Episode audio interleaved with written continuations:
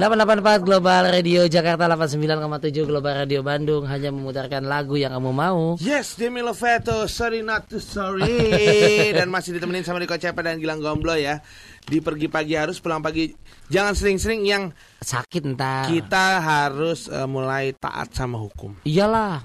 Karena- Jadi disiplinkan diri Anda sebelum mendisiplinkan orang lain. Yaelah. Nah, sangat penting sekali karena hari ini Di studio Global Radio ini sudah datang Siapa lang? Ini bapak-bapak fungsional penyuluh hukum Pertama nih ada Bapak Ardi Yuda SH Dan juga fungsional penyuluh hukum muda Pak Azari SH MH Waduh Banyak ya.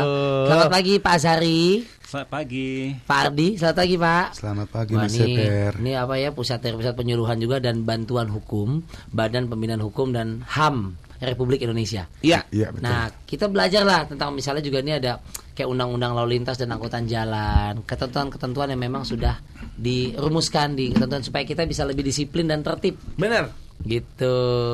Gila mau nanya apa sih emang? Ini sih Pak Kalau sekarang ngomongin lalu lintas nih Pak Sebenarnya masalah apa aja sih Yang sering terjadi nih kalau ngomongin lalu Di ibu lintas kota gitu, Pak, ya? Hukumnya nih kayaknya orang udah nggak ada yang taat loh sama hukum lo Pak Padahal kan udah Pusing dibentuk. kita ya. Ya. Apa Saya- masalah yang sering terjadi, Pak, kalau lintas di ibu kota, Pak? Ah, ya baik, Ah, terima kasih. Ya.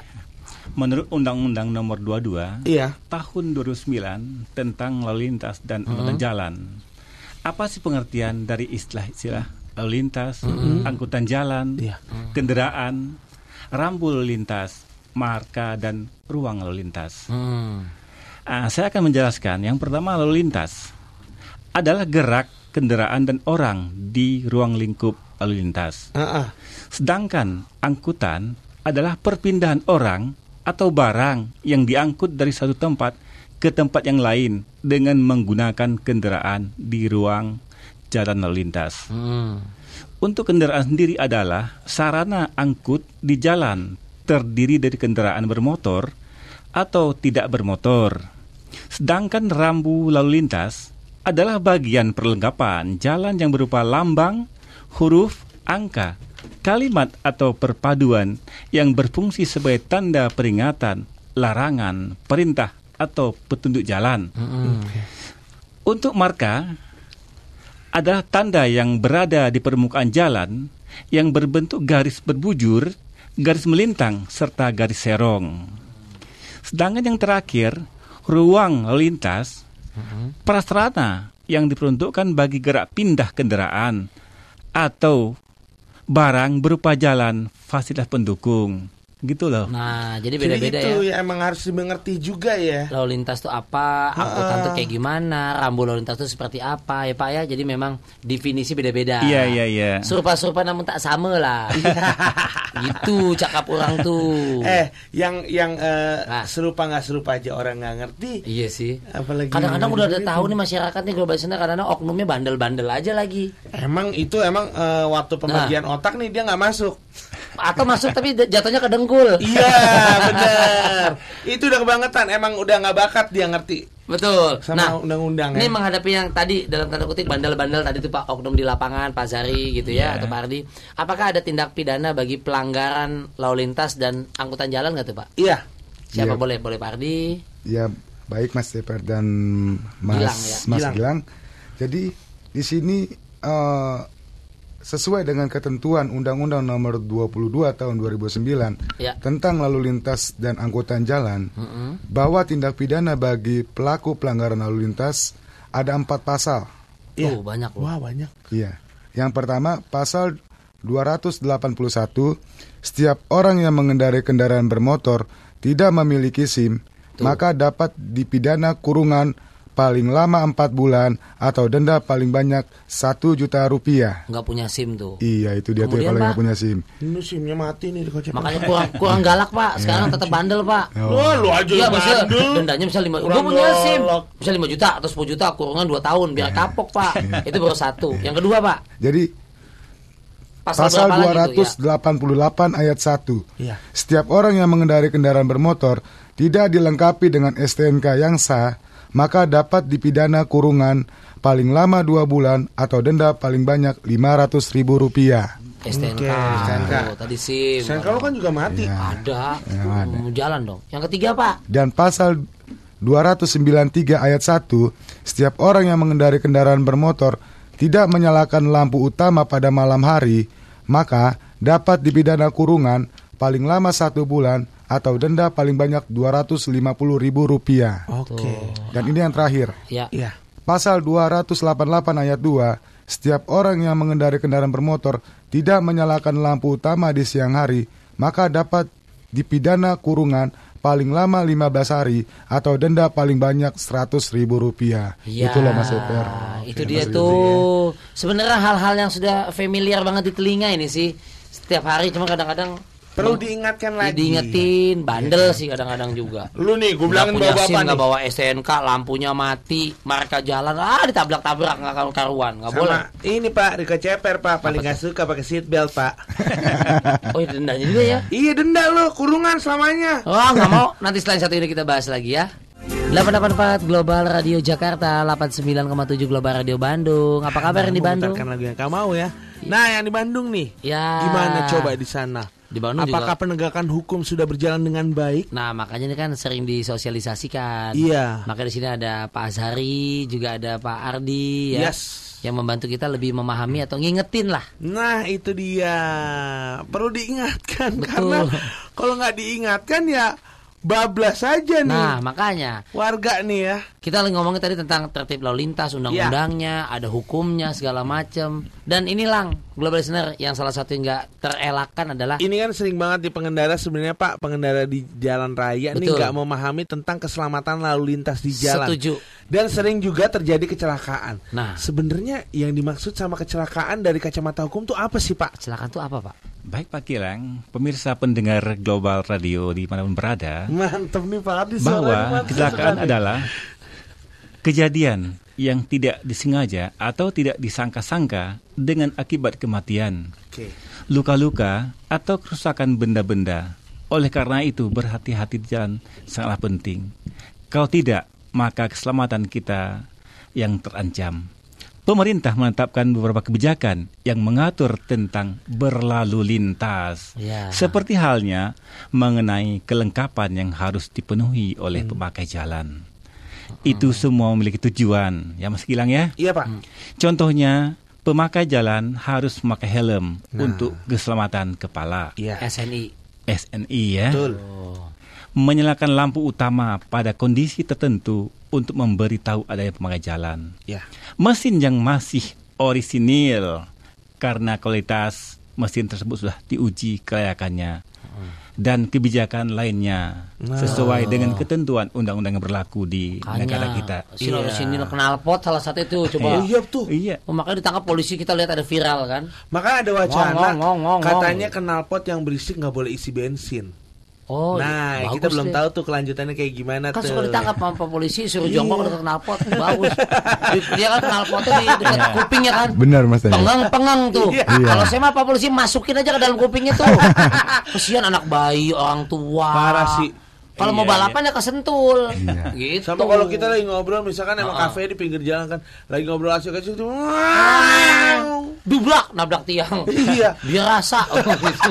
Itu juga bisa meng- mengganggu keterangan masyarakat. Ada Iya. hukumnya juga kan Iya, Pak ya. ada. Polusi suara ya Oh. jadinya ya. Nah, ini kan pendengar kita global listeners banyak nih eh, Pak Zari, Pak Ardi, anak pelajar, anak Iya. muda juga eh, tidak terelakkan lah. Nah, apa sih kendala mewujudkan budaya tertib lalu lintas untuk para anak muda nih, pelajar khususnya? Iya. Kadang-kadang suka ada kendala-kendala nih. Ya, terima kasih Mas Seper. Jadi Ya. berkendara motor bagi pelajar saat ini memang suatu kebutuhan lah ya. Iya, betul. Karena mereka memerlukan alat transportasi untuk bisa berangkat ke sekolah. Iya. Sehingga banyak pemakai jalan yaitu dari kalangan pelajar. Mm-mm. Mereka sangat sedikit yang memiliki budaya tertib dalam berlalu lintas. Ya. Oke. Karena mereka tidak mengerti apa itu budaya tertib berlalu lintas. Yes, betul. Leb- mereka lebih memprioritaskan memprioritaskan Ah, ya. Aduh maaf nih saya ini. Dalam Pak, mengikuti santai, Pak. perkembangan teknologi di era globalisasi kali ini. pengen sosok gaul. Ya, gitu. seperti itulah. Dikasih tapi nggak lihat keselamatan Pak ya. Iya. Mas Deper. Nah, udah berusaha agar tetap gagap teknologi karena mereka malu untuk bergaul kalau sampai mereka ketinggalan dalam perkembangan teknologinya. Hmm, Bahwa mereka beranggapan itu salah karena tidak harus selalu mengikuti perkembangan zaman. Tidak kalah pentingnya, dari itu adalah budaya tertib lalu lintas yang yang seharusnya dimiliki oleh kalangan pelajar. Mengapa? Karena bisa kita ama- amati di jalan, sebagian besar pemakai jalan adalah pelajar. Iya betul. Sehingga tidak bisa dipungkiri kalau budaya tertib berlalu lintas sangatlah penting yang dimiliki oleh pelajar. Itulah Mas Eper. Itu benar. makanya harus Iya. ditumbuh kembangkan ya eh, Iya. kesadaran atau budaya tertib lalu lintas di jalan khususnya kalangan pelajar ya, Pak Iya, ya. iya. Betul. Orang tua juga atau keluarga juga mesti kasih contoh sebenarnya Pak ya. Itu wajib. Yang terdekat orang tua, kadang-kadang iya. orang tuanya malah papanya, "Nak, beliin ini ke sana." Padahal masih muda, nggak punya SIM, nggak pakai helm. Betul. Iya. Ya Pak ya begitu kan. Iya, iya. orang Betul, tua Mas Edo. juga akhirnya. Sekolah juga tahu harusnya. Misalkan emang kan dibawa motor ke sekolah harus Oh. dicek nih, udah punya SIM belum, pakai helmnya udah lengkap belum. Jangan diajarin nembak malah. Iya. Nggak punya SIM udah ntar papa urus deh bantu. Nah, ngajarin nggak bener, ya kan gitu. Oke, nanti kita lanjutin lagi. Ya, kita bakal ngobrol-ngobrol lagi tapi setelah yang satu ini ya.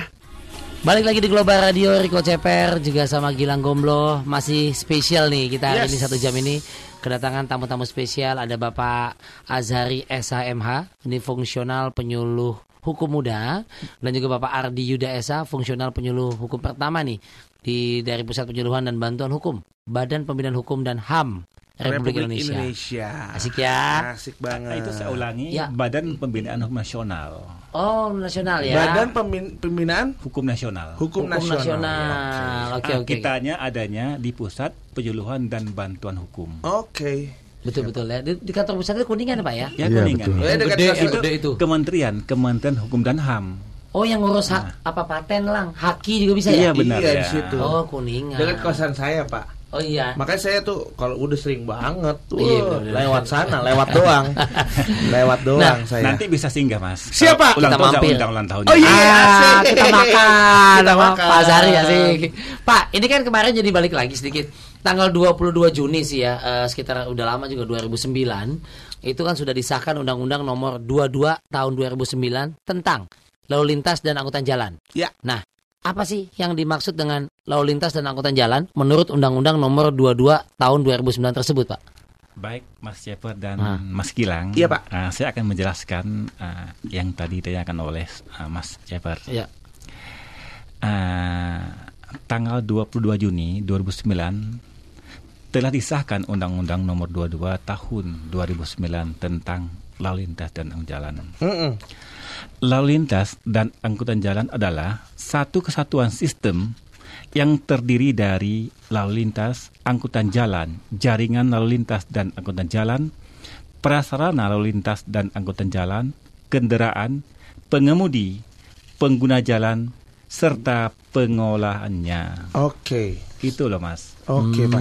Nah kalau dalam penyelenggaraan lalu lintas dan angkutan jalan juga kan terdapat tiga tujuan nih katanya nih pak. Ada salah satu tujuannya terwujudnya pelayanan lalu lintas dan angkutan jalan yang aman, selamat, tertib, lancar dan terpadu dengan moda angkutan lain untuk mendorong perekonomian nasional. Wah, keren. Dan itu juga memajukan kesejahteraan umum, memperkukuh persatuan dan kesatuan bangsa, serta mampu menjunjung tinggi martabat bangsa.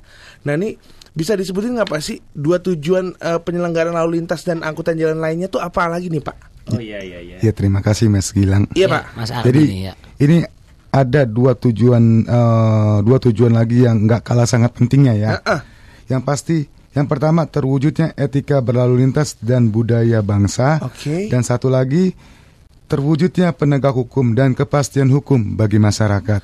Oh Gitu jadi loh. etika berlalu lintas itu sebenarnya bisa mau apa ya namanya ya eh, merepresentasikan eh, identitas budaya bangsa juga ya. Betul, Iya kan? disiplin, Disiplin. segala macam. Tidak ugal-ugalan. Tidak ugal-ugalan. Ah, tidak kebut-kebutan. Bener, ramah di jalan masuk- juga, iya. Ah, jadi nggak saling saling menyalip lah kalau Bener. bahasa seperti itulah. Iya iya iya iya iya. iya. Ya, jadi memang mesti tertib, makanya dibuat banyak aturan lang untuk dia. kemaslahatan itu banyak ya. Nah itu dia ya. ya. Dan tadi udah tuh menumbuhkan apa? Tadi Pak Zair sama kita dialog juga soal Pelajar apa? ya. Pelajar tentang Iya. kenapa harus menumbuhkan budaya tertib lalu lintas di jalan pada kalangan pelajar. Itu tadi sudah dijelasin Pak. Ada yang mau tambahan Pak? Baik ya, karena ini Hal ini dikarenakan sikap belajar untuk membudayakan tertib lalu lintas jalan yang semakin menurun. Kebanyakan mereka tidak mempedulikan rambu-rambu lalu lintas yang ada di jalan. Iya, iya. Pelajar tidak pernah merasa jerah dengan apa yang mereka lakukan, meskipun hal itu telah melanggar lalu lintas. Hasil studi terungkap bahwa 42 persen loh mas Oh, tinggi dari 1.260 kasus kecelakaan lalu lintas yang terjadi pada umumnya. Iya. Diawali dengan pelanggaran lalu lintas oleh pengemudi. Iya. Ya contohnya di banyak di tol-tol ya. Iya, benar. Nggak disiplin. Sisanya sebanyak 50% disebabkan oleh kondisi kendaraan yang tadi kenal Oke. kenal potnya yang Betul, macam-macam. Betul, lawan arus ya. Tidak harus sini lagi. Ya. Tidak cukup hanya penegakan hukum semata, namun perlu melakukan upaya yang tunjang oleh seluruh komponen bangsa. Heeh. Termasuk kita juga loh Mas ya. Iya, betul. iya. Adanya peran aktif dari masyarakat dalam mewujudkan rasa kesadaran, kesadaran dan disiplin dalam melakukan aktivitas di jalan. Ya, betul. Gitu loh Mas. Dan jadi ini udah cukup disosialisasikan, diingatkan lagi ya, Betul. tentang tatanan, aturan hukumnya. Ya. Banyak ya Pak ya. Iya, iya. Nanti kita akan bahas lagi lebih menarik tentang menarik. aturan di jalan raya Iya. ya supaya tertib semuanya lah buat anak-anak muda juga ya. Iya, Khusus pelajar. Khususnya pelajar ya. Betul. Setelah lagu satu ini. 884 Global Radio Jakarta 89,7 Global Radio Bandung hanya mutarkan lagu yang kamu mau. Yes, dan masih ditemenin sama Riko Ceper dan Gilang Gomlo di Pergi Pagi yang hari ini, pagi hari ini lagi kedatangan ini tamu-tamu dari Pusat Penyuluhan dan Bantuan Hukum Badan Pembinaan Hukum Nasional dan juga HAM Republik Betul. Indonesia. Ada Bapak Azari SHMH ini fungsional penyuluh hukum muda dan juga Bapak Ardi Ardi. Yuda SH fungsional penyuluh hukum pertama. Nah ini saya agak penasaran nih mau tanya sama Pak Azhar ini. Ini kayaknya nih kita juga udah di eh, segmen terakhir nih ya. Ya. Betul. Ini kan salah satunya yang dikatakan layak untuk bawa kendaraan apabila sudah mempunyai surat izin mengemudi. Betul. Memperoleh SIM. itu kan prosesnya juga step by stepnya ada. Iya, benar. Lolos ujian tertulis, praktek segala macam. Nah, persyaratan nih Pak. Persyaratan apa sih aja sih yang harus dipenuhi dalam mendapatkan SIM misalnya Pak? Lengkapnya gitu. Itu kan adalah harus memenuhi syarat usia, administrasi, kesehatan dan lulus ujian. Ya. Dan lebih-lebihnya kayak gimana sih Pak itu? Baik, ah, Mas Gilang dan Mas Jabar. Ya. Saya akan menjelaskan persyaratan untuk dipenuhi dalam mendapatkan SIM. Betul. Nah, di mana syarat administrasi, kesehatan, dan lulus ujian. Yang pertama adalah syarat usia. Iya. Ditentukan minimal sebagai berikut. Usianya itu harus 17 tahun untuk SIM A, SIM C, dan SIM D. Oke. Usia 20 tahun untuk SIM B1. Dan usia 21 tahun untuk SIM B2. Itu yang mengendarai mobil besar loh mas. Betul. Iya, iya, mau iya. gede ya. Mobil gede Kalau ya. syarat administratif lainnya, Pak? Itu meliputi identitas diri berupa ada KTP. Oke. Kita sebagai warga negara yang baik harus memiliki identitas hidup itu KTP. Iya. Pengisian formulir, permohonan dan rumusan sidik jari. Iya. Nah, nanti kita di situ ada harus sidik jari. Kenapa sidik jari itu? Iya Pak, itu kenapa Pak? Bener Pak, harus kenapa ada Nah, sidik jari Pak? Karena sidik jari itu bisa membuat kita jelas bahwa sesuai dengan jari dengan foto kita sesuai dengan Oh, Iya. jadi Ma- itu matching, matching, matching, sinkron. matching Ya, benar. Sinkron. Kepentingan administratif karena ya. tidak bisa dipalsukan oleh siapa saja. Betul. Nah, itu fungsi sidik jari. Sidik jari. Ada juga syarat lulus ujian itu ada nggak tuh, Pak? Itu pasti ada. Kan Oh, kita kan? ada teorinya. Iya, Iya. benar. Oleh Pak Polisi udah membuat lampu-lampu itu Iya. kita diuji. Betul. Diuji kita bawa kendaraan bermo- bermotor atau mobil. Iya, benar-benar benar. Itu berupa prakteknya. Iya. Nah, kemudian juga ada ujian keterampilan melalui simulator. Pernah dengar nggak simulator? Pernah, itu? saya pernah lihat benar, Pak. simulator. Iya. Teori sampai juga, Pak ya. KPK itu ya. Iya. Beda lagi. Lagi Oh, itu gitu. soalnya dikira pejabat ding dong. Eh, ding dong. Simulatornya. Emang ge- game Makanya apa? dikasusin deh. Nah, Nah. ini kan kita juga kemarin sempat ngeliatin di media sosial nih banyak eh, video contoh di mana harusnya banyak nih eh, mobil-mobil atau kendaraan-kendaraan yang memberikan apa namanya ya, prioritas untuk misalkan kendaraan-kendaraan yang lagi urgent kayak ambulans, kayak mobil-mobil eh, pengantar jenazah dan juga ada juga nih yang kemarin sempat juga berantem di trotoar gara-gara membela hak pengguna jalan kaki di Iya. trotoar nih. Sebenarnya itu Nah, yang dibolehkan ya Pak ya. Ada ketentuannya sedikit Nah ini ya. sebenarnya Boleh, pengguna boleh, jalan boleh, nih. Boleh. memperoleh hak utama yang didahulu dahulu ini seperti apa sih Pak? Iya, terima kasih Mas Gilang. Jadi, pengguna jalan yang memperoleh hak utama untuk didahulukan sesuai dengan urutannya berikut ada tujuh poin. Ya, Yang pertama, kendaraan pemadam kebakaran yang sedang melaksanakan tugas. Yang kedua, ambulan yang sedang mengangkut orang sakit. ya, Yang ketiga, kendaraan untuk memberikan pertolongan pada kecelakaan lalu lintas. oke. Yang keempat, kendaraan pimpinan lembaga negara Republik Indonesia. Oke. Iya. Yang kelima, kendaraan pimpinan dan pejabat negara asing serta lembaga internasional yang menjadi tamu negara loh. Tuh, Iya. boleh. Itu boleh. Nah, yang keenam, iring-iringan pengantar jenazah. Tuh. Dan yang terakhir nih, Ya, konvoy atau kendaraan untuk kepentingan tertentu menurut pertimbangan petugas kepolisian negara Republik Indonesia. Ini dibolehkan Itu hal-hal yang dibolehkan Mas Oke. Gilang dan Mas Seper. Betul. Urutannya ada Ba- tujuh iya. poin. Bahkan juga ada istilahnya apa ya? Ada yang lapor dulu ya Pak ya. Betul, Koordinasi Mas dengan pihak keamanan di jalan ya, polisi. Iya, benar. Betul Mas Seper itu. Jadi memang dibolehkan. Ada ketentuannya lah. Iya. Pastilah itu. Ya, di luar itu baru nggak boleh gitu ya. yoi. Dan sebenarnya banyak banget nih kita pengen nanya-nanya ya. Nanti kita lanjut lagi. Kita Nanti mampirlah ke kita- kantor di iyalah, Kuningan. bener lah. Tempatnya Pak Azari ya. Siaran tempatnya langsung dari Pak sana lah ya. kita Kami ya. tunggu loh Mas lo ya. Iya. Sama Mas Gilang ya. Siapa? Ya. Asik. Yuk, makanya global listeners ya, ini perbincangannya mungkin 2-3 jam aja masih kurang nih ya. Iya bener. Yuk tertib mulai berlalu lintas mulai dari diri kita sendiri. Betul. Sampaikan ke teman-teman bahwa Yes. ini ada ketentuannya loh supaya kita lebih tertib, lebih aman, nyaman. Itu dia. Kita mesti pamit nih, Lang. Iya nih, wah pokoknya terima kasih sekali lagi untuk eh, Pak Azari SHMH Aduh, nih, thank you, Pak, fungsional Pak dari Azari. penyuluh kaum eh, hukum muda, Ya. dan juga Bapak Ardi Yuda SH, fungsional penyuluh hukum pertama nih ya. Ya. Iya. Thank you Next, udah hadir sini sedikit Pak. lagi dong Mas. Boleh. Boleh Pak. Satu lagi ya. Nah ini pesan terakhir-terakhir Iya. nih. Ah, kami sampaikan kepada warga masyarakat seluruh Indonesia dari Sabang sampai Merauke, Miangas sampai Rote, mari kita ciptakan budaya hukum, tertib hukum sehingga hidup kita ini menjadi taat hukum. Tuh, setuju banget Benar. ya.